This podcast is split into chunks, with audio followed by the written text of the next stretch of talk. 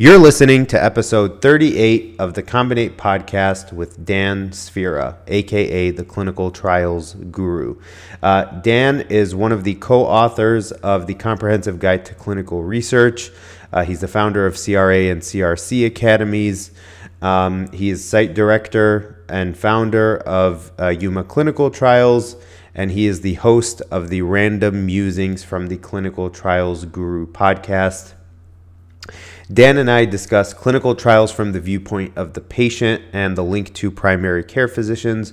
We talk about institutional review boards, informed consent.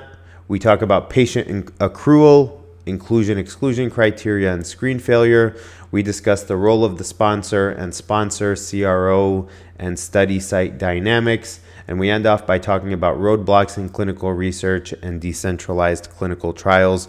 I hope you enjoy this episode with Dan. You're listening to the Combinate Podcast, a show that connects you to the most important resource in the medical device and pharma industries its people. My name is Subhi Saadeh. I'm a bioengineer, and for the last decade, I've sought to broaden my understanding in this industry and have been amazed at the wonderful people I've met and the insights they've given me. Each week, I sit down with leaders to discuss their expertise, the lessons they learned, and continue that mission.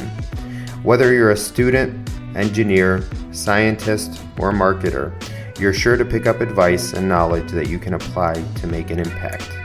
Now, on to the episode.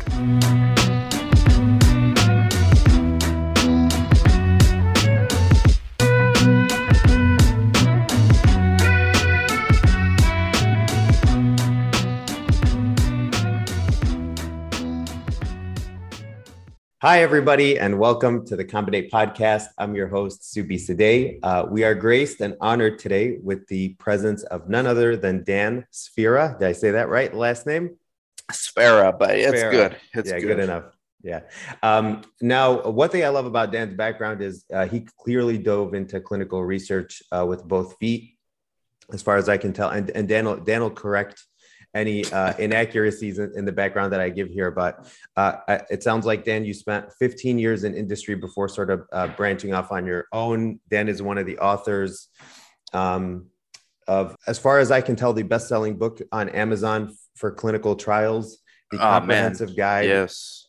Uh, to clinical research. He's the founder and site director of Yuma Clinical Trials, uh, founder of the CRA and CRC Academies, two courses that introduce people to knowledge um, so that they can start or advance their career in clinical trials. Um, he's a co founder of DSCC Sweat Equity and Investments and is the host of the uh, Clinical Trials Guru podcast, which has more than 600 episodes. Um, where he's discussing clinical trials in plain English. I can attest to the plainness of the English used in the podcast. Uh, it's great. Um, welcome, Dan. Thank you. Not going to win any Pulitzer Prize for having great prose, but I feel like I'm fairly happy with the book, the outcomes it's been providing people who've been reading it so far. So thank you for the intro. Awesome. So, so what, what was I right? You spent about 15 years on uh, working in industry before jumping in and, and doing your own thing? No, no, but yeah, that's, so that's good. That's, that's, what I wanted perfect. to clarify. I think that so I think it's um you know what was underlying before we started recording we were talking about our our predispositions and I'm naturally a sprinter right? And my wife's naturally a um, endurance runner. And I think I didn't even know it but I'm naturally like entrepreneur. I just didn't know until I was thrown into that situation. So it was right after college graduated I was pre-med my dad just became a doctor. So throughout my entire life, he was physical therapist and he like subsidized his income with working Jenny Craig. He's an international medical graduate. Uh, and my senior year of high school, he actually got his US certification. So he was able to start practicing medicine uh, my senior year in high school. So um, I went to college. I came back. He had a private practice already with other doctors. He's a psychiatrist. And I was like, hey, dad, you know, I'm trying to get to med school. I was trying to like do it for him. I wasn't super interested in medicine, but I was like, ah, I got nothing else to do. I was very nonchalant, man. I that's why I'm saying like I got thrown into the situation and I, I I'm happy because the entrepreneurship came out. Like I didn't even know I had it there. There were hints throughout childhood, but I didn't know it was there. And so he's like, well, why don't you, you know, we're doing this thing called clinical research. It's like something new. The practice is doing it. Somebody from USC came here and they're giving us studies. They had no idea what they were doing. so I just volunteered there. I thought it would help my grades, and my GPA was pretty bad. I had like a 2.3, so I had really no chance to get into med school. So I thought, okay, you know, it's different enough. Like if I put clinical research on my resume for six months, I could probably get in. Um, and I got in, and the company within a month, the company started falling apart. Like employees just walked out one day. And I had to I asked my dad, like, what's going on? He said, Oh, the person who came in to run this clinic, uh, you know, she started her own site nobody's getting paid she was managing the payroll so now i have to i don't even know what i'm doing like employees are just quitting. And i was unpaid intern and it's it's my dad who's the pi so he's like you want to stay here? Just go find another job. And i told him i'll i'll stay and see what we're going to do. I mean i got nowhere else to go. So i had to learn like we had three existing studies and we had patients in the studies and this this month that i was there they were sending me to like get snacks for the patients or buy dry ice for the clinic. Like i wasn't actually doing anything for the study. So i learned from like day one like how to do the research coordinator just through trial and error. And it took me about six months to get that learning curve. A lot of that inspired this like these i wish i had this. This is why i wrote it if I had this, I would have read it like in a night and I would have been way further ahead than just learning everything as I go, pissing off CRAs. Um, so like that that started that experience started planting seeds and then i caught that entrepreneurship bug and it's like i just kept doing side ownership i've never really worked for anyone else i've had a few stints as a contract cra but just part-time and that was really to subsidize the the lack of income on a few years, um, mainly after the Great Recession for one of my sites. Um, so I do have some experience as a CRA, but yeah, for the most part, it's just been like working on my own, like eating what I catch, and still to this day. And uh, but I'm very happy because I think I'm I'm lucky. Um, but I was also prepared without even knowing I was. Like circumstance was perfect. That's that's uh that's really cool. So the um I'm trying to remember the the company name South South Coast Clinical Trials. South Coast Clinical Trials. So that's Oof. that's where that's where um that's where you cut your teeth. Yeah. and your dad that, your dad was your dad was the original PI and you know so you, you guys they named it called... SC. Yeah, the acronym was SCCT. So it was like a play. I didn't name it, but it was a play on USC because a lot of the doctors, there was four of them, they mm came from USC, but they wanted to do private research like on, on the side because they uh, they didn't want to be limited by the local IRB.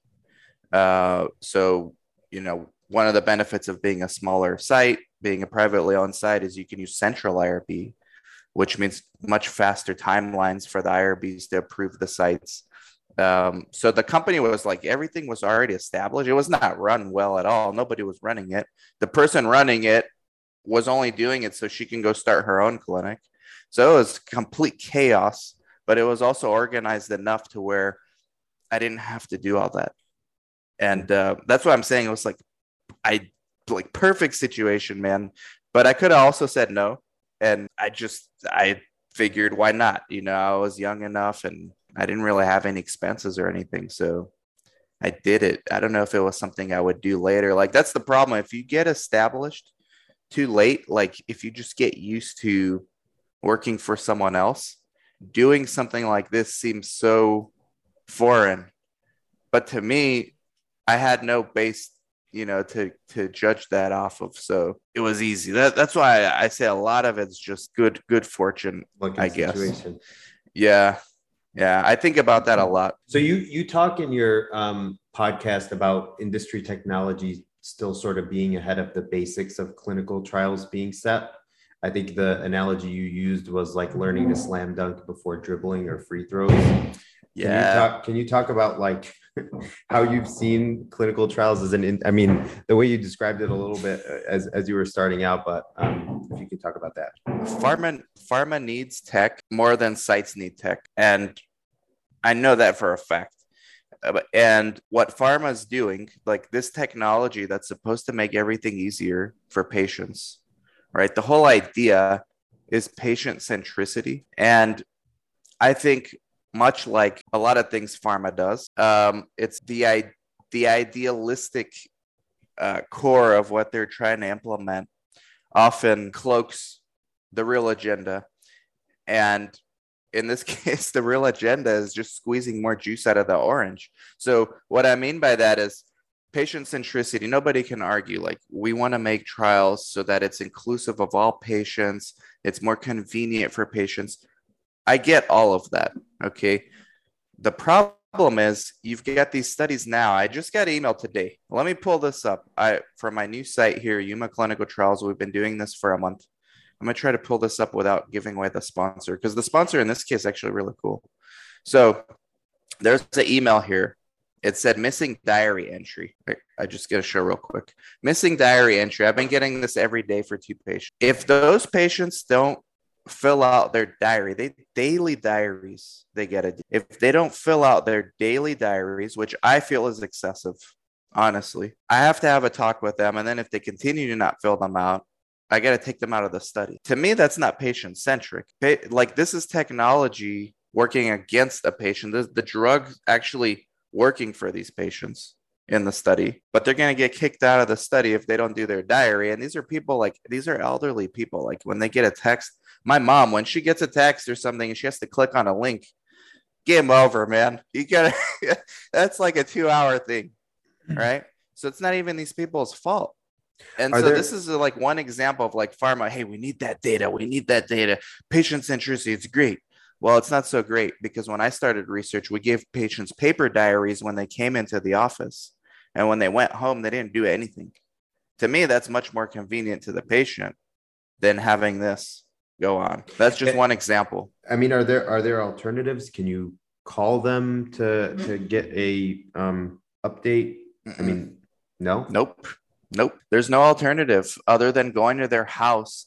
And even then, that the drug company never tell you to do that either. But like that really is the only alternative. Like I send my coordinator to the patient's house every night because the diary's open between six to midnight and I have them do it with them. I mean, that's and that's pretty intrusive. That's not patient centric, in my opinion. So uh, I guess I, I want to jump into your book in a sec, but can you, because your your um your book I think is I don't want to say it's focused on site ownership, but one of the um I think the largest chapter, the one before monitoring, I forget what chapter it was. I think it was the longest one was describing all of the elements that you would need in Mhm. place to start a site basically. But I, I kind of wanted to flip the mirror a little bit and maybe talk about what does the typical day look like for a patient, a study subject, Oh, from their point Well, of view. I mean, it's supposed to be fairly simple, if not for these ePros. So the typical day, the patient doesn't come into the ePro office. is uh, electronic patient reported outcomes. right. This is what's supposed to make life easier for the patients. and in actuality, it's a threat that they will be dropped from the trial. I mean, this is nobody talks about this. Um, and even sites won't talk about it in fear of losing future study opportunities. But everybody knows this is like a huge issue in the industry. Um, so yeah, typical day for a patient is they don't come to the office. Like they just they go about their day. They they take their IP as per protocol. Usually it's once a day. Um, from my study, it's actually three times a day uh, for 30 days, morning, afternoon, evening. And nowadays they're supposed to do this diary. Uh, sometimes they get a notification on their phone to do it. Other times they're supposed to remember to do it somehow. Uh, and everything, the burden really falls on the site to make sure they're doing. it. Um, so yeah, like typical day for a patient is they don't come in the office. And if Well, it I'm- wasn't for these e-pros, life would be great, I think. I'll, I'll ask the question a different way. So, what does a clinical trial look like from the point of view of a patient. So um, Mm. you, t- you talk about in your book how you know in many cases PIs are also primary care physicians, and you know they're they're aware of you know uh, people's conditions, and they can um, you know help help them get you know how how does a patient get into the clinical trial? What does it look like when they're signing up? Inclusion exclusion criteria and the questionnaires and so and and Gotcha. you know what do they what do they call it? Screen failure i think is what it's called if they don't meet and then A you know lot, that that kind yeah. of process. So a lot of screen failures these I days. I come into the office and you know m- my doctor notices something funky let's say he's a pi let's say he's not what what happens next Perfect. Yeah. So let's say there's a private practice, a provider's there seeing patients. I'm integrated within their office. I have like my own office there. And I've educated the providers on the studies we have. So I say, hey, you know what? If you guys see anyone that meets these basic criteria, I don't give them all of it, just the basics, um, send them my way. And so let's say they see the patient. Let's say it's a eczema study. Patient complains of eczema. Clinician says you know what? Like seems like it hasn't been working what we've been giving you or maybe it has um, or maybe it's new. We actually have an alternative for you if you're interested. We're doing clinical research here and they usually have like a basic 10 minute conversation like everything's voluntary you can you can withdraw at any time if you want more details this guy named dan and his staff are going to walk you through the informed consent and so typically they get referred to us, maybe same day, maybe same minute. Somebody's there in, uh, from my company at the office. If it's not myself, it's one of my staff, and we'll pre-screen them. Uh, and the and good so thing you're is, you're co-located with with the pi yeah, yeah, we're we're embedded in their offices. So right now, for my new startup, we started it last year, July 2021. I have an internal medicine PI with, and they have 12 providers working with them in the office. It's a big place. And then across the street, I have a dermatologist, and it's kind of a similar setup, but it's obviously way more specialized because it's just derm. Uh, so it's like everything at the internal medicine office happens at a bigger scale than at the derm, but it's basically the same same model. that's so Uh, interesting Yeah, and I I really think this is the best way to get patients because one of the biggest issues in the industry is lack of accrual and then lack of retention. And you have all these sites, whether they're standalone sites, they're not embedded into doctors' offices. They they have to have a PI to do the studies, but a lot of times these PIs they either don't have a private practice, so they're not practicing, they're just they have a license, or they work for a university and the patients literally get lost in the referral funnel because the mm-hmm. further you are removed from the source where you're doing the study the more mm-hmm. chances you have for the somebody to drop the ball and the patient it's not as immediate as them walking the patient over to my office and say Yeah. hey here if you're interested in the study here's dan i mean it's literally right there. Um, so that's kind of how it works like from the pre-screening side. And once they're in we take over. They they continue to see their doctor for their regular appointments. We don't interfere with that.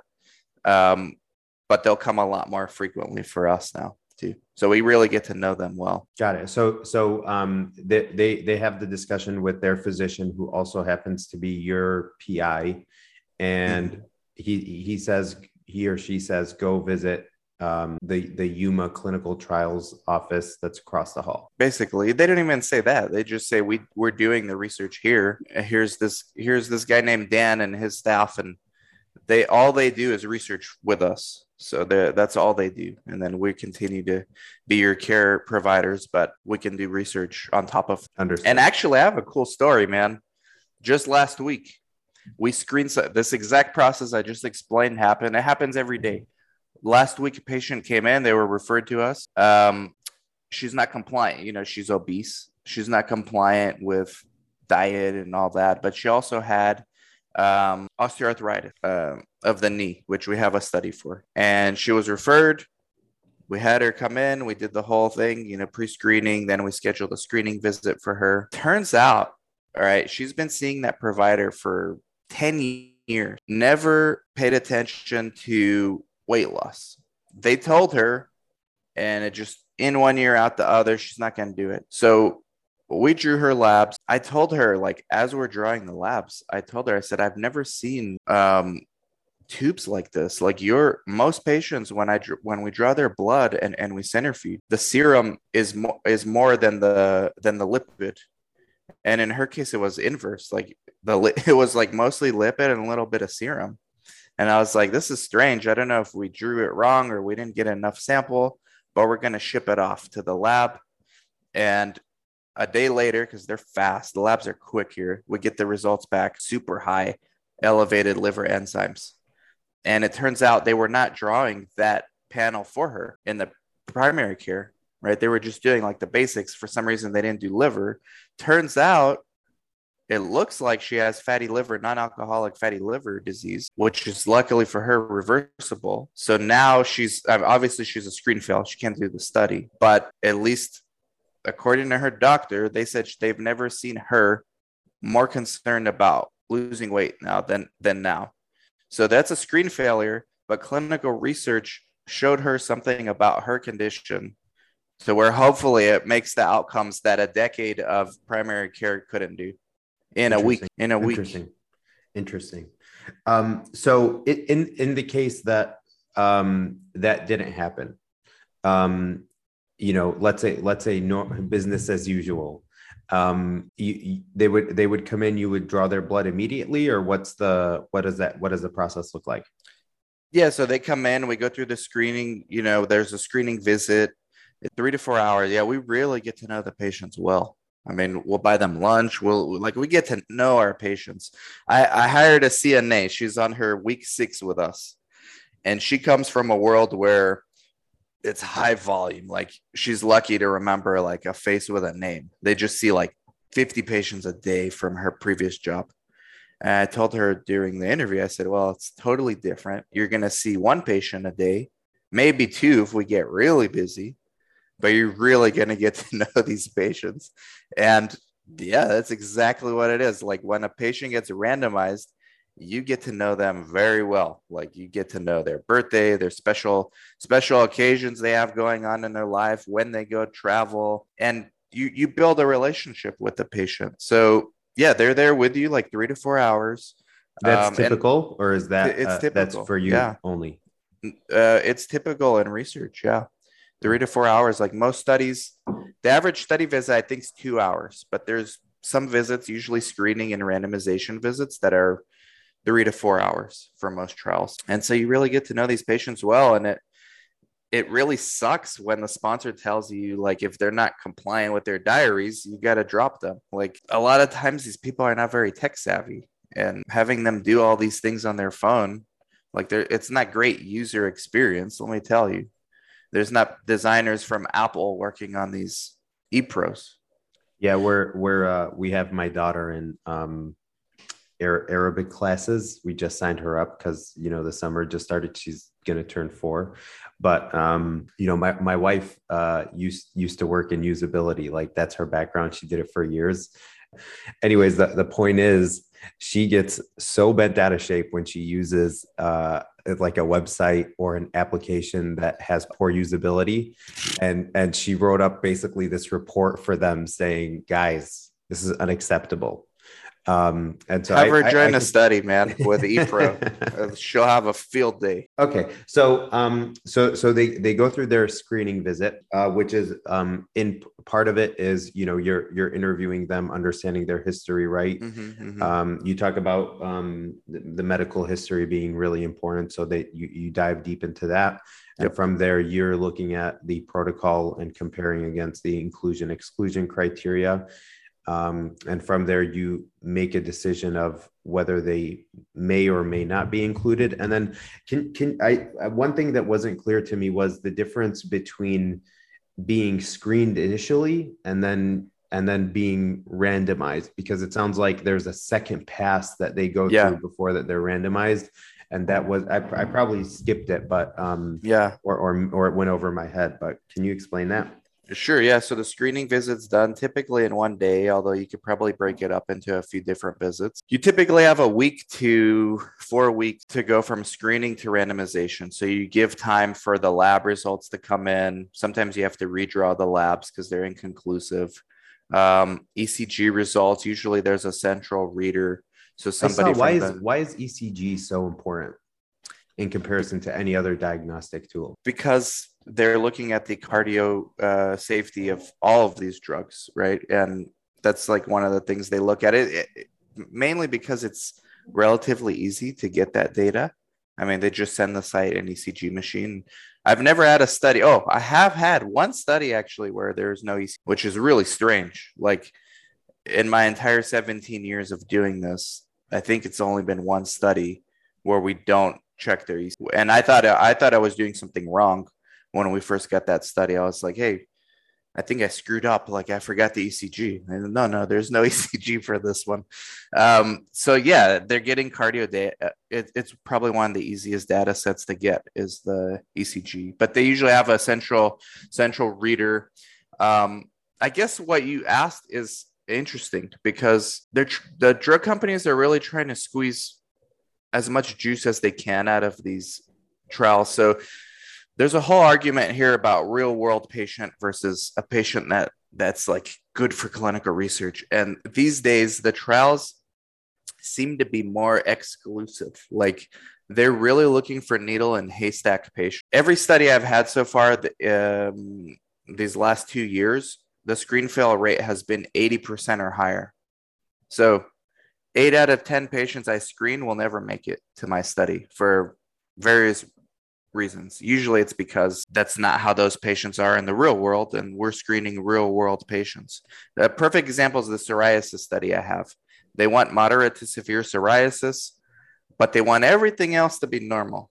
And, you know, after going through five screen failures in a row, I talked to my PI about this. I'm like, man, every site is having the same issue. There's like, this is like an 85% screen fail rate. Why do you think? Like, what's going on? He said, well, you can't have somebody be moderate to severe on the outside and be normal on the inside. Like, if you have inflammation on the outside, you're going to have severe inflammation on the inside too.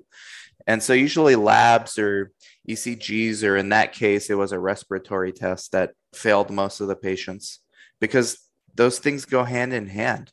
But in research, they try to isolate like the issue from everything else because they want to like eliminate sicker people uh, so they don't have data that kind of conflicts with the the effects of their drug. So you it's like needle on the haystack for a lot of this stuff, which really sucks.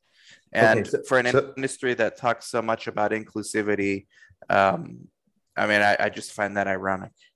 I, I hear I hear what you're saying. So, um, and I have no background in clinical research, but when when you're when you're contracting out a service, say a site or a CRO, aren't you looking for them to give you input on the the protocol and inclusion exclusion criteria, or is that typically is it just um, given to you?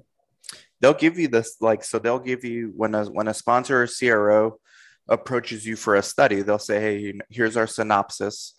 Um, here's the IE criteria." Uh, and as a site, like if you're in this business, I mean, it's you know we complain about it, but every study is like it used to be a little easier to get patients in. Now it's like rare to find a study where it's relatively easy to get patients in. You're gonna have to like do some digging through the database to find just the right fit, like the Goldilocks zone for these patients. And it's they're usually the outliers. They're not they're not indicative of like the typical patient for that condition. And I get it from a sponsor's perspective. They want ROI and they're hiring sites to find these patients. So I get it. And then ePro is just another example of that. Like they just want more ROI for the money they're putting into it. They want more data. Um, okay, so I guess going back to randomization. So the they do their screen visit, uh, screening visit, and then they get their labs and they do their ECG, and then what? You said one to four weeks. so so screening, yeah. So screening. So let's say everything comes back. Usually there's like another assessment, like if it's for like um whatever indication it is, there's usually the gold standard assessments for that indication. So they go through those tests too. If all those results come back and it's within the criteria, we schedule a randomization visit the day that they are supposed to get randomly assigned to one of the treatment arms, which could be placebo, it could be comparator drug, or it could be the investigational product. Usually double blind, so we don't know what they're getting assigned to, and neither does the patient. A system will generate the IP number for us, and we have all the IPs in our room. So we just go get the number that the system spit out. We don't know what it is, but we're giving them uh, we know one of two or three possibilities that it's going to be, but we don't know. So we go through all that again at the randomization visit, inclusion exclusion criteria. We draw the labs again. We do the assessments again just to confirm that the results obtained at screening are the same or within the same range as what they are at randomization. And then when once all that's done, we hit a button in the IRT and uh, it will generate the IP number. So now they are officially enrolled in the study. Uh, so also called a randomized. And now they're going to stay in the study as long as they can, um, as long as they want to, as long as the sponsor wants to keep them, uh, or as long as the PI wants to keep them. One of those two. Understood. And so, I guess in terms of controlling the investigational product, you know, you you as a lab who is um, holding the inventory of placebo comparator or the the actual investigational product how does how does that sort of inventory process go is is each sort of package of um, each mm. each say one one patient's portion of drug placebo comparator that's labeled as one two three let's say you have let's say you have 30 patients mm. um, are they do you get 10 of each and then you uh, you just number them one through 30 or i mean how does how does that process no. work because sometimes i guess yes. i'm wondering i'm wondering from a um, ra- randomization point of view and, and the double blinding bit where you have no idea what you're giving them as a, a study yeah. site you know how does that work sometimes it is streamlined so when you randomize them it will give you the ip for the all of their visits but usually it's not and the reason why it's not is because they don't know when the patient's going to withdraw. And so they want to be able to reuse that IP they don't want to give in case the patient worth of exactly, exactly right. Because they know that most patients, you know, retention's kind of, and that's another top, that's another podcast topic on its own. But patient retention, you know, they they know that most patients end up withdrawing before the study's over. Completion rates to have like above fifty percent is rare, I think, for a lot of sites um, just because these studies are so intensive for the, the patients. Like, so yes, so the IP, it's all there. We separate them by study, but it, they're all there. All the kits are there with numbers. And every visit, you go to the system, it's called the IRT, and you generate the next IP number, and then it tells you which one to go get. So, mm you you won't know ahead of time like for visit one for visit three four five six seven eight nine ten you don't know the ip number for every one of those visits you just know it for that visit um, i'm just i'm asking these questions from a like a material accountability point of view because i'm fascinated by it yeah you're process guy is it is it is it is it impossible to have a mix up and give a patient you know placebo yes. instead of it's impossible yes. No, no, it's not impossible. No, it's possible. but I it, thought it, you said possible. Yes. Yeah, but is it? I mean, how how possible is it? Like, are the systems really good? No. So surprisingly, very possible, and this is where you need important staff training. So I'm going to give you like two examples. One from my own site, which just happened last week, which is it's not a big deal.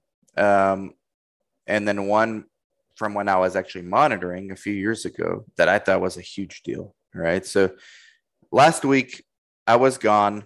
My brand new coordinator, who I trained for about four weeks prior to me taking a week off, I prepared. I said, You're going to be alone for this visit. This is we've gone through what you're going to do. This is what you do. There's a, there's a there's a period within screening before you randomize. It's called run in for this particular study run in period Not, i don't i didn't bring it up earlier because i didn't want to confuse people but there's a run in period we know it's placebo. The patient doesn't know it's placebo during this period, right? So what we're doing is just training the patient on how to dose properly. So Mm. that's the purpose of this run-in period is to train the patient how to take it every morning and every evening and how to record their data in the diary. Got it. So we that know it's once you- placebo. So that once once you actually start giving them um, investigational product, you're actually able to judge efficacy instead of Exactly. you know their inability to actually deliver whatever Exactly. supposed to. So this is a 10 day run in period before they're even randomized. They're given this run in. So all the run in is just water, right? Like just placebo. So the coordinator, she's brand new, but she learned from this. She, the system assigned the run in, but there's like a million things happening when she's by herself. And she just grabbed another run in kit, not the right number. At least it was another run in kit though. So that's a deviation. It's it's a it's something that actually today I have to go retrain them on what went wrong and how to not do that again. But it wasn't a serious thing because it's open label, it's it's placebo. So it's not like a huge deal. Got it. So if- basically, if- she took she took a run in package one instead of run in package two. Yeah. Yeah. If that actually happened on a randomization though, it'd be a huge deal.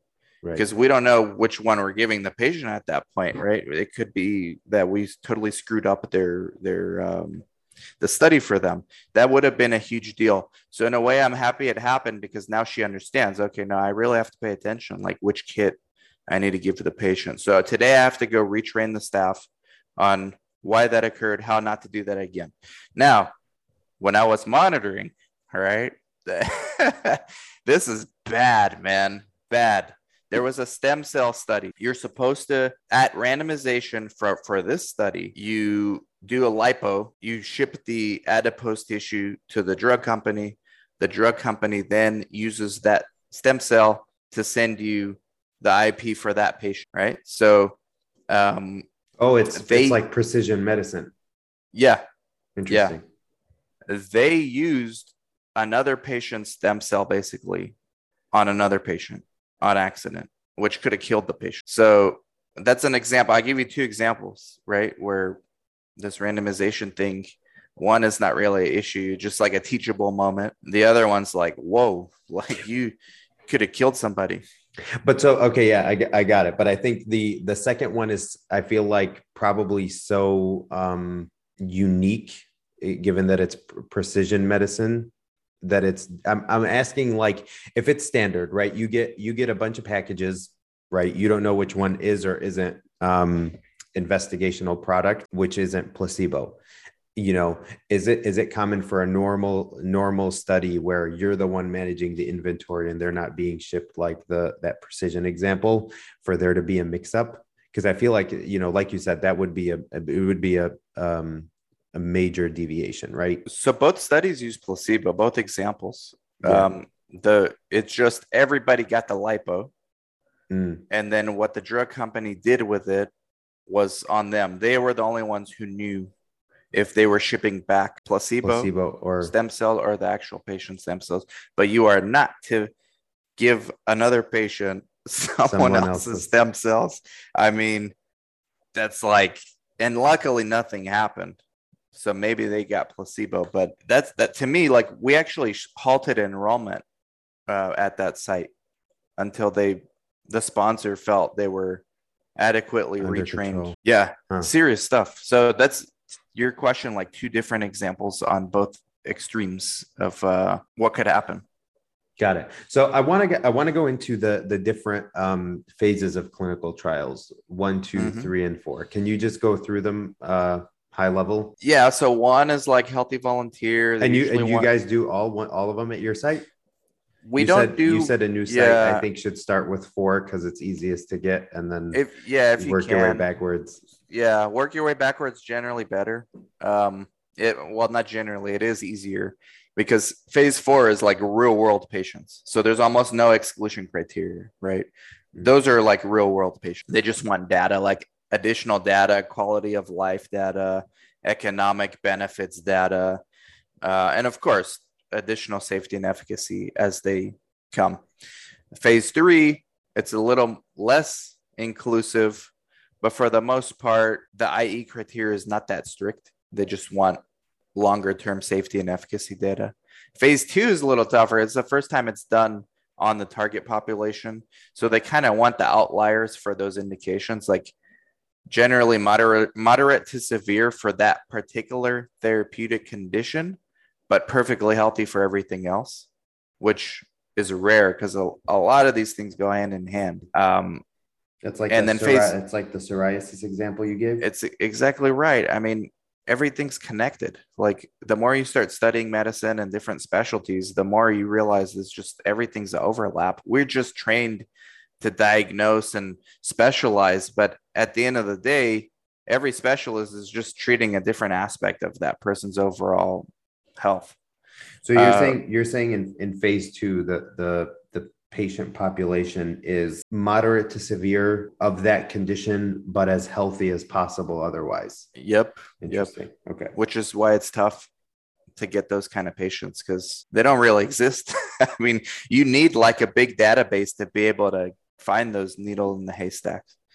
Um, and then phase one is healthy volunteers, so they want maximum tolerated dose. Um, they they start raising the IP until the dose until they start getting some kind of adverse reactions, and then they quickly take them off. Uh, so you want like extremely healthy young people. There's really no benefit to the patient for doing a phase one other than the money that they get. Okay, Um, so so let's let's dive into that. As a as a patient, what is the there's obvious incentive for um, CROs, sites, and um, sponsors, but what is the uh, incentive for the patient? It's just cash. I've been at these sites. I've never uh, I've never done phase 1 healthy volunteer as a site owner. I've never they're very lucrative, but it's very competitive to get in that world because phase 1 only requires like 20 patients for the whole study. Phase 2 maybe 300. Phase 3 maybe 5000. So now the sponsors start considering like multiple sites.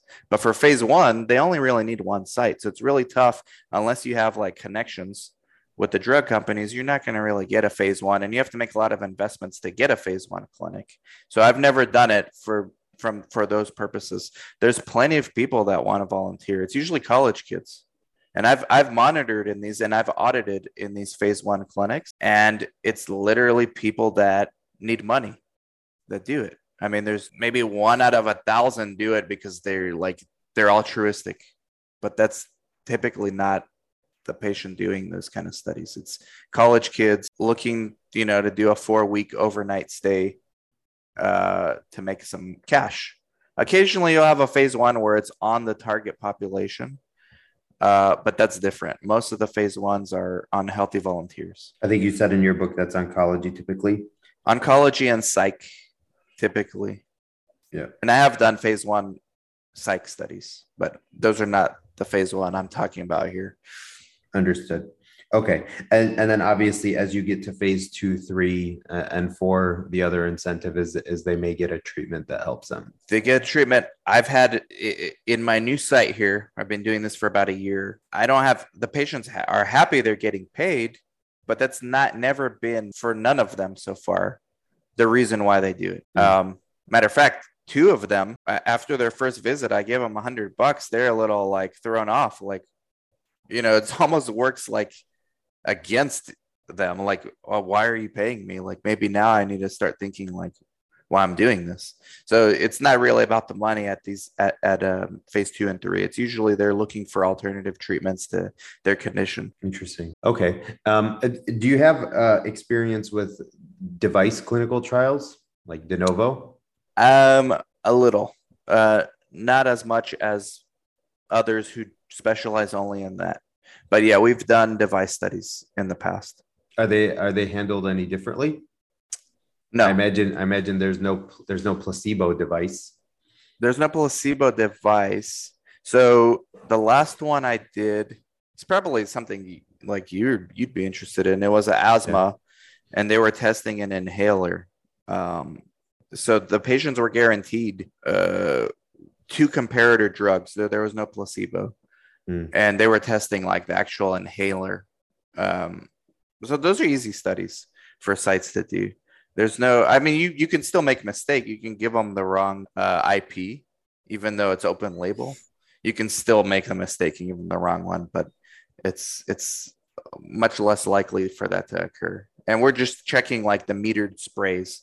We were just checking for compliance, like how many metered sprays they were supposed to do versus how many they actually did, stuff like that. Those, those were easy, easier trials.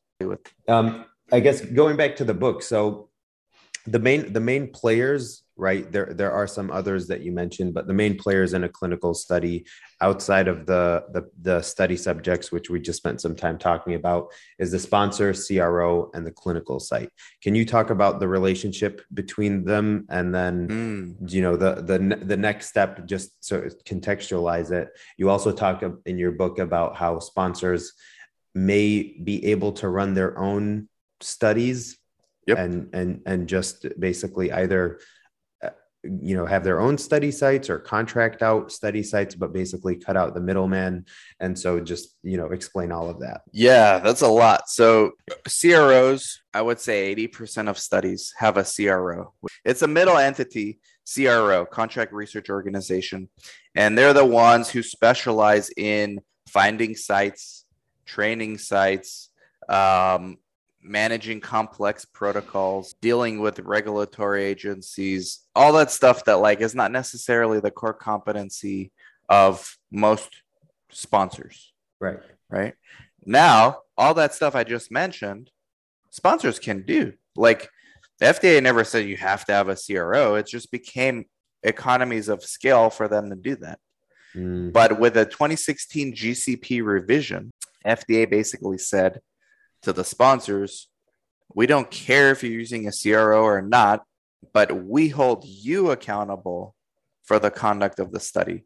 Because prior to that revision, sponsors would get audited by FDA. Hey, what happened here? These sites didn't do anything like you were you you had them doing the protocol. They blamed it on the CRO. So FDA said enough of this. We're revising this. It's on you. So what we've seen is more, not a lot more, but we have seen more sponsors take a more involved role, sometimes just outright just doing it on their own. And in my experiences as a site, like the best studies to actually work with are the ones where the sponsor is the CRA, right? Like they're the ones dealing with you. Um, CROs tend to be so rigid. They're very um, like because that's all they do. They don't necessarily give you leeway as a site whereas sponsors they they get to see the bigger picture a little bit because it's their study so they know what outcomes they want. And as long as it doesn't affect those outcomes they generally don't have a problem with the sites doing it slightly different way. Uh, so there's there's less clash between the sites and the the CRA when it's a sponsor involved for the most part. There are some CROs, and the CROs are so big now, like they all have different teams. So even within a CRO, the teams maybe behave differently. Um, but yes, sponsors can do everything a CRO does, but they still tend to outsource most of it to CROs. Mm. And so I guess uh, that, that was a that was a really good explanation.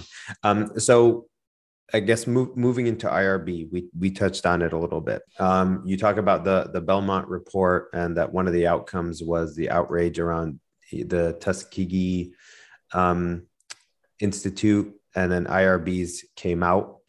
And so, um, can you just describe what an IRB is, and then uh, central versus local? You talked yeah. about it a little bit earlier with the with the USC thing, but yeah. So IRBs is just the ethics committee. They're supposed to make sure the protocol, and they're supposed to be independent of every all those stakeholders. And interestingly enough, they're getting more and more involved in site management, site ownership, which that's another you know podcast. Like we can spend two hours on that. Nobody's talking about that, but why are these ethics committees allowed to own sites. Another topic for maybe for someone else, but no one's talking about this. Uh, so think, there, I think that there's um there there's a there's a so what was really interesting that I found in your book, by the way. And mm-hmm. I'm like, uh, I, I go down rabbit holes, and so I found. well, I, that's a rabbit hole. yeah, well, well, so you you list out the regulations, and I didn't know that there were, um, you know, particular parts of the CFR related to um, IRBs and financial disclosures and um, infor- informed consent, which we're which we I, I really want to talk to you about. Um, and you know, I just went down uh, the the the you know Google rabbit hole, but isn't don't they have to? Isn't it that they can't? I thought one of the elements of an IRB is that they can't be they can't have a financial incentive around the study that they're um, Yeah. you know participating as an ethics board around right I I thought so too. Um, and I, apparently the way they're currently doing it, because like I said, there's some IRBs that actually own sites. I think if they justify that it's kept separate, it's still okay to do. Hmm. Um, I would love to interview someone from an IRB on that. yeah interesting yeah so then go, going back to the to the role of the the the irb um what role do they play in the clinical study? They're approving the protocol? Approve the protocol make sure there's no undue unnecessary harm or risk to patients. Um, so first of all the, the protocol has to be considered ethical by the irb and for the most part they do a good job with that stuff. There was one outlier case uh, i think i mentioned this in the audiobook um, 2005 actually this big irb they were called coast irb i hope i'm getting the right one they're not around anymore, so it doesn't matter. But Coast IRB, you know, they these IRBs are so big now, so powerful. Like, and when they make things easy for the sponsors, they just keep winning business. So the FDA did a sting operation where they hired Coast IRB and they sent them like these fake studies that they didn't think should be approved. And the IRB just kept approving everything just to win the bids. And the FDA shut them down basically. So uh, they're supposed to have a board that decides which studies, which protocols are okay to approve and which ones need to be amended for a variety of reasons. Uh, they're also supposed to uh, check the wording for the informed consent. And they're in charge of managing uh, uh, basically throughout the study any safety issues for the, that affect patient safety. So, SUSAR, suspected unexpected serious adverse reactions. Those are serious adverse reactions that are suspected to be related to the drug and unexpected based on the literature that's available for that investigational product at the time. So, if they get enough of those same SUSAR, they're supposed to update the informed consent to let future patients know hey, we discovered another SAE that wasn't on the ICF before.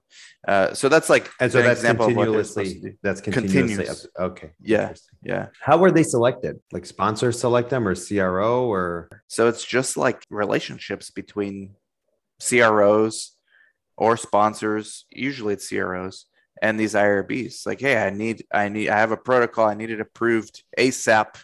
You know, we have 50 sites. We need you guys to get these sites activated ASAP. So it's just like networking. That's how they're selected. Now, there's nothing stopping, there's nothing preventing like a startup IRB from coming out. And I've thought about starting an IRB in the past. And problem was I didn't want to do it on my own because that's a lot of work and kind of need like maybe a dozen different people to put one together. And so yeah, I never did it, but there's nothing preventing an IRB from starting and they'd probably win a lot of market share. It's just really tough to do and it's not something that most people think about. But to Hmm. win business, you just got to network and know a lot of people and win those bids. Interesting. Uh, there was there was another metric in your book. I don't remember if it was around CROs, but it was around you know a certain number of maybe CROs owning a certain part of the business. I forget. Maybe it was CROs, yeah. Yeah. CROs own some sites too. That's a little less. Um, I don't think that to me is necess- necessarily a conflict of interest. Okay. Um, so um, then then moving on. Let's let's talk about informed consent. What does it mean? Yeah. So it needs to be conducted. It needs to be conducted throughout the study, right? Yep. Most people think of it as just a form, which I understand the mistake because it is a form. That's the outcome. But true informed consent is continuously updating your patient, retraining your patient, even on things you don't like, like electronic patient reported outcomes. Retraining your patient, like, hey, you're remember you're in a study. This is different than what you you're used to, but there are things you have to do, like these diaries. You have to be compliant with your IP. You have to let us know anything that's going on with you, even if you don't think it's related to the drug, it might be. So if it's like nausea, if you had nausea one day or a headache, like let us know. We we're supposed to document everything. That's informed consent, letting patients know like constantly, hey, remember you're in a study. Like we're not sure what this drug is actually going to do, and we're not going to get all the data unless you help us out. That's true informed consent. And um, most people just think of it as a form that needs to be signed. And when the IRB amends it, it needs to be signed again by the patient. Um, what was interesting too in your book is you you describe situations where one may proceed without informed consent, and it was really interesting. And w- when I dug into the regulation, there were you know parts around extenuating circumstances and mm-hmm. and there was a whole section around the military and and the president and secretary of defense you know department Man. of defense and it was it was really interesting considerations i never thought about before um, have have you in your experience seen proceeding without informed consent due to those types of things is it is it super no. super uncommon super uncommon like life-threatening situations um, like uh, surgery you know patients uncon like traumatic brain injury for example. Patient just got in a motorcycle accident. How are they going to do informed consent right? But you have their family there that agree. Um, so situations like that but yeah it's not very common outside of like so um uh, you know, you, you you also talk in your book about the IRB approving the trial specific consent form, um, and and you just talked about known and possible side effects. Uh, maybe maybe you went over it just a sec, but I wanted to confirm. So in in phase one and two, you, you sort of don't always know what the adverse events are um, and potential side effects, and so what does that collection process look like, and what is the turnaround time? Is it is it something that like let's say you just let's say um, you've only had um, SAE one two three four five and SUSAR one and 2 mm-hmm. um, but you discover AE six, a new one, SAE six. Um, do you uh, proactively reach out to patients and say, "Hey, we discovered this, you know, adverse event," or is it during their next visit? What does that, I guess, um, communication um, look like? So yeah, we'll like if it's our patient, we let them know. Like obviously, this you have you had a SAE. We're not sure if it's related.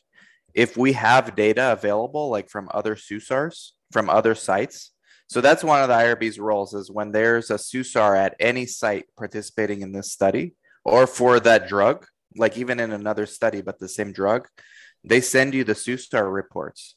So you're as a site, you're aware of the latest happenings in SUSARs for this IP. So if your patient, the idea is if your patient comes to you with the same thing, maybe you can catch it before it becomes a serious adverse event, right? Like your your your clinician can know, hey, this is like I'm not liking this because maybe I know how this movie ends and it's starting to be the beginning of a possible SUSAR for you. So we're just going to stop you from from uh, being in the study. And the PI can do that at their discretion. And good PIs do do that. Uh, so yes, now if it's a SUSAR from another site that the IRB wants to amend the informed consent, then you let your patients know they just discovered a new possible uh, SAE. So we're disclosing it to you, and you have to re you know re-sign this whole form. Um, and patients, I've never had a patient like afraid of a. Uh, uh, I've I've never had a patient afraid once they're in the study and they have to sign something else. I've never had a patient like not want to do it. I've had patients not want to sign it initially from the beginning for a variety of reasons because some of those ICF forms are really intimidating. Um, but once they're in and they learn how the study works, they they typically say hey, this is not like that big of a deal. And so if you have amendments, they're they're usually okay signing. There was there was one thing around clinical studies can't be considered treatment. Yeah. That I they're not. I, I, can you explain that? I, I thought that was so confusing. It's just legal speak because you can't market it as treatment. So what happens okay. is if they didn't say that, then they can just say, "Hey, we got a new treatment for you." Understood. And it's understood. not it's not a treatment until the FDA approves it. Understood. Okay, clear. Um, so that that seems pretty straightforward. Even so, if it is, like we all know it is, yeah, yeah. but they technically you- can't say it. You haven't confirmed that it is yet. Okay. So um, I guess can you can you talk about HIPAA and uh, the experimental subject bill of Ri- this? All this stuff was so interesting to me, by the way, because there there was a, there was a lot of stuff that I realized I didn't know, and obviously still don't know. But um, I guess at a, at a site level, what is what is your um, what what do HIPAA practices look like, and then what are what do sponsors have access to? What do CROs have access to? What do agencies have access to? And so on. So yeah, it all revolves around personal health information of the patients. So when a patient's in a study, they're a number, they're an initial. Um, there's no social security number. Uh, there's maybe a, their initials and the study number, the subject number that they are. Uh, So any PHI, personal health information, uh, doesn't get to sponsors. Um, even down to things like their email addresses, which every sponsor has their own SOPs. So some are okay with having emails for the purposes of like, let's say patient reported outcomes so they could communicate directly. Others say, no, you, you can't put their emails in there.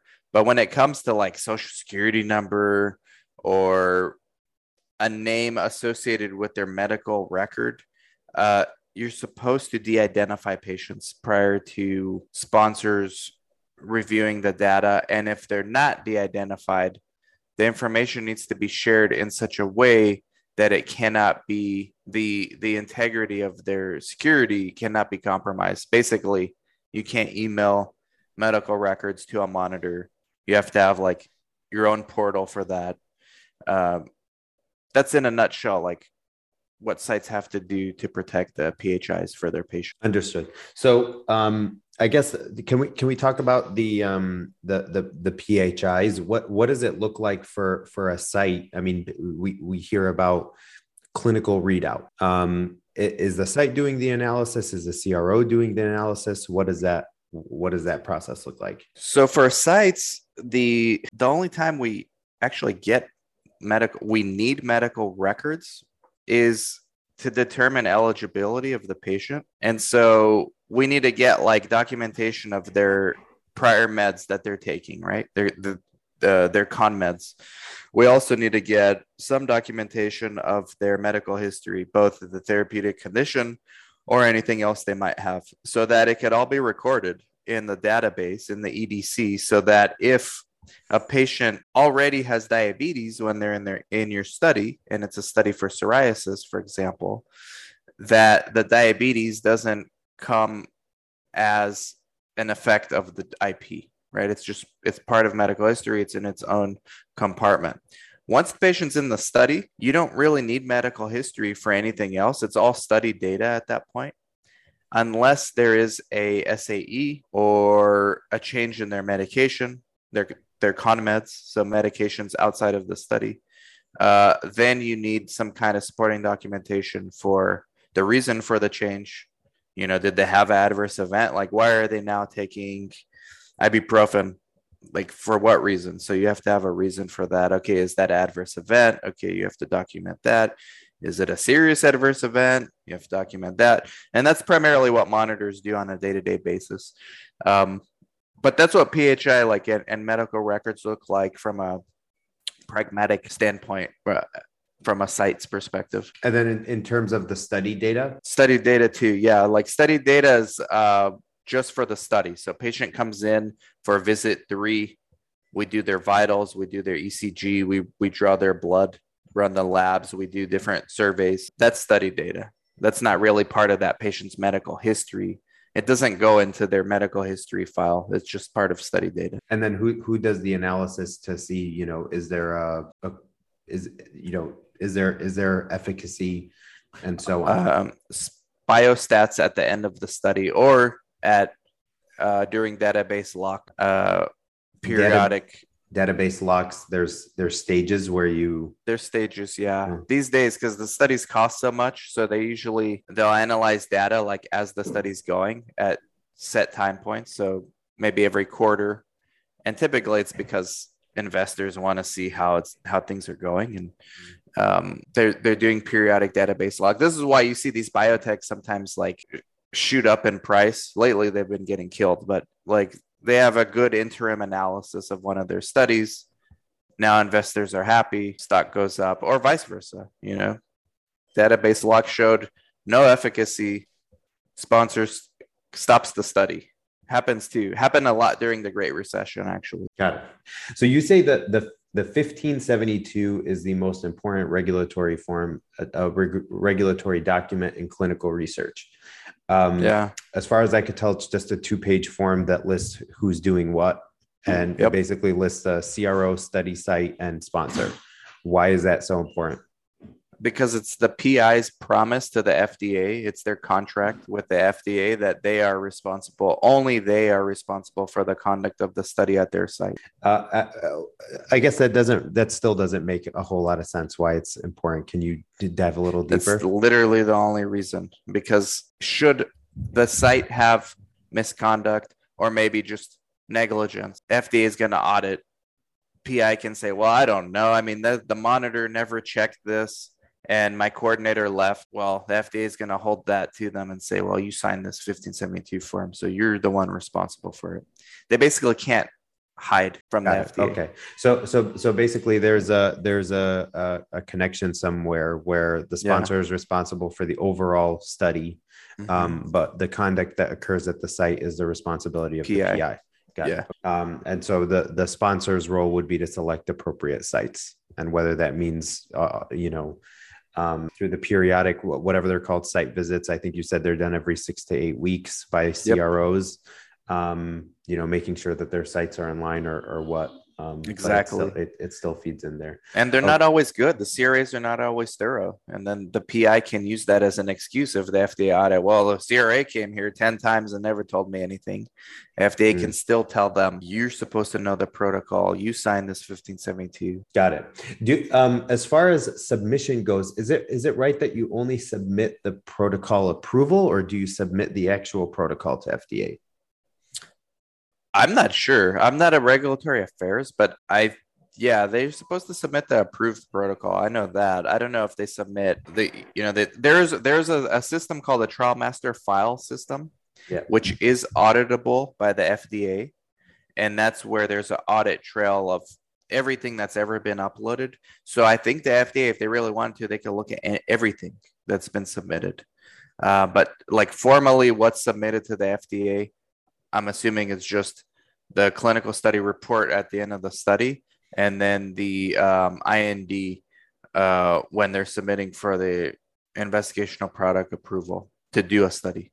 Got it. Um, okay, so can you can you just uh, we're wrapping up here. We only have a few minutes left, but um, It's crazy. I know, uh, and I still, believe it or not, have like 20 questions left. I wasn't lying. I I swear, this is like the, the most questions I've had about uh, anything for a podcast. But so, um, okay, so then let, us dive into this. So there's there's two things I want to talk about that's left. I'm like, uh, you know, uh, it's like the chopping block. Which which are we not going to talk about? Okay, so there's two things I want to talk about. One is um, people always talk about how long it takes to do cl- clinical trials. You talk about um, uh, accrual and completion rates. I think you called it. You know how many how many patients stick along with it. You said fifty percent or so is is is like More or less, yeah. Um, and so what what what takes so long? Is it is it finding the the patients? Yeah, it's needle in the haystack. I mean, that Is it as simple as that? That's like the biggest reason. so that's the first thing is like let's pre-screen who at least on paper qualifies. We haven't even talked to these people yet. They're just like we're gonna see from the database like who we think qualified. Now we have to call them. Most people, they're not interested, you know, or or they can't do it, or they're going out of town. So by the time they come back, we're not enrolling anymore. So that's why recruitment's tough, and retention is tough for a variety of reasons. Basically, patient can just say, "I'm not interested. I don't like this anymore. Too many diaries. This is uh, not what I signed up for." Sponsor can say, "Hey, this patient's probably should be withdrawn." For whatever reason labs come back bad or PI says, Hey, I'm not comfortable with my patient being in the study based on these efficacy assessments or these safety assessments that I'm seeing. I don't like the trend that it's going. So I'm going to take them off. So there's a variety of reasons why patients um, don't make it till the end of the study. But it's not, it's not like, uh, it takes long to generate the data or analyze the data or write the protocol or i mean is it as simple as getting the patients I mean, all those things take long, like generating the data. The sites have to complete the EDC system. Somebody has to query it. Somebody has to monitor it. Then it has to be locked. Final queries. Once the database is locked, interim data analysis, like that data is considered final, even though the study is still ongoing. Um, clinical study re- report. So yeah, it's all like it's all time consuming and expensive. Oh, I think you, it's like a million dollars a day for a clinical trial. Yeah, I, I also wanted to ask you about the. Uh, um, hopefully, we can get you on again, but I wanted to maybe maybe we'll do a day in the life of a CRA and CRC. But I wanted to ask you about the data verification part because um, I was interested in that, and then the, the step after, which which you said is the the harder part. I forget what it's called. SDV SDR. I think it was right. SDR stuff. Yeah, yeah. yeah. Um, so okay then the last thing last thing before we close decentralized clinical trials a buzzword if you ever heard one right um, you talk about how some some big companies have have tried to move into that um, you know yeah. as early as 2011 i think your book said um, what is what is the climate around that uh, and I, I i heard you in your podcast also talk about how originally they thought it would be bad for the study sites but it may be mm-hmm. more difficult for cros is that right? Yeah, initially it was like sites were like, well, this is like they're just going to cut us out of the picture. And now this, and by the way, the sponsors and CROs would probably love that because they can't control the sites. But at the end of the day, it's where the rubber meets the road. The patients know the clinicians. Uh, so now the idea of DCT is let's give the patients the flexibility do they want they, they may not want to come in or need to come into the site every visit maybe they can do a lot of the stuff from home so on paper, it seems like a great idea. The problem is who's gonna who's gonna make sure the patients are doing like these are daily. I have to get back to the office and call two patients because they they miss their diaries over the week. Sponsors and CROs can't have this communication with the patient. They're not allowed. So who's going to do that? They're well, it's going to be because of a variety of like I've yeah like there's there's different legal issues there. I've had Darshan Kulkarni is like my go-to attorney for this, and yeah, he said it's not so easy to have the sponsors do this. So decentralization is great in theory, but the way it plays out is that these patients still have to do what you tell them, and yeah. A lot of times, technology just makes things harder for them. That's the problem. And, and so, where, I guess what I'm hearing from you is you see it as being some sort of hybrid model where you know they they try to some of the the interim touch points that they would typically have the patient come into the office is done remotely either by the study site or, or probably by the study site potentially yeah. but T- tbd yeah. okay TBD. so uh, i guess the last two questions what's what's a book besides your own that spoke to you whoa you recommend whoa whoa whoa um gary vaynerchuk crush it the first huh. one that's what got me started doing the youtube stuff which changed my career, tra- changed the trajectory of my career. Without the YouTube, I mean, I would just be a side owner. Nothing wrong with that. I would just be a regular side owner you've never heard of. Yeah, really um, cool. And where can people reach you? They know where, anywhere. Just I'm literally TikTok, anywhere they want. Just Dan Sfera, the wherever you're comfortable with it. LinkedIn, TikTok, Instagram. Maybe just not Facebook. I'm on there, but I don't check messages on Facebook that often. Yeah, very good. Well, uh, thanks for coming on. I hope to have you again, Dan. Thank you. I appreciate it. Thank you for listening to that episode of the Combinate podcast. If you'd like to reach out to me for any feedback or to suggest a guest, feel free to use the contact form at letscombinate.com. If you'd like to support the show, please give it five stars and a review on whatever platform you're listening on. It really helps out. And that's all for this episode. We'll see you next time.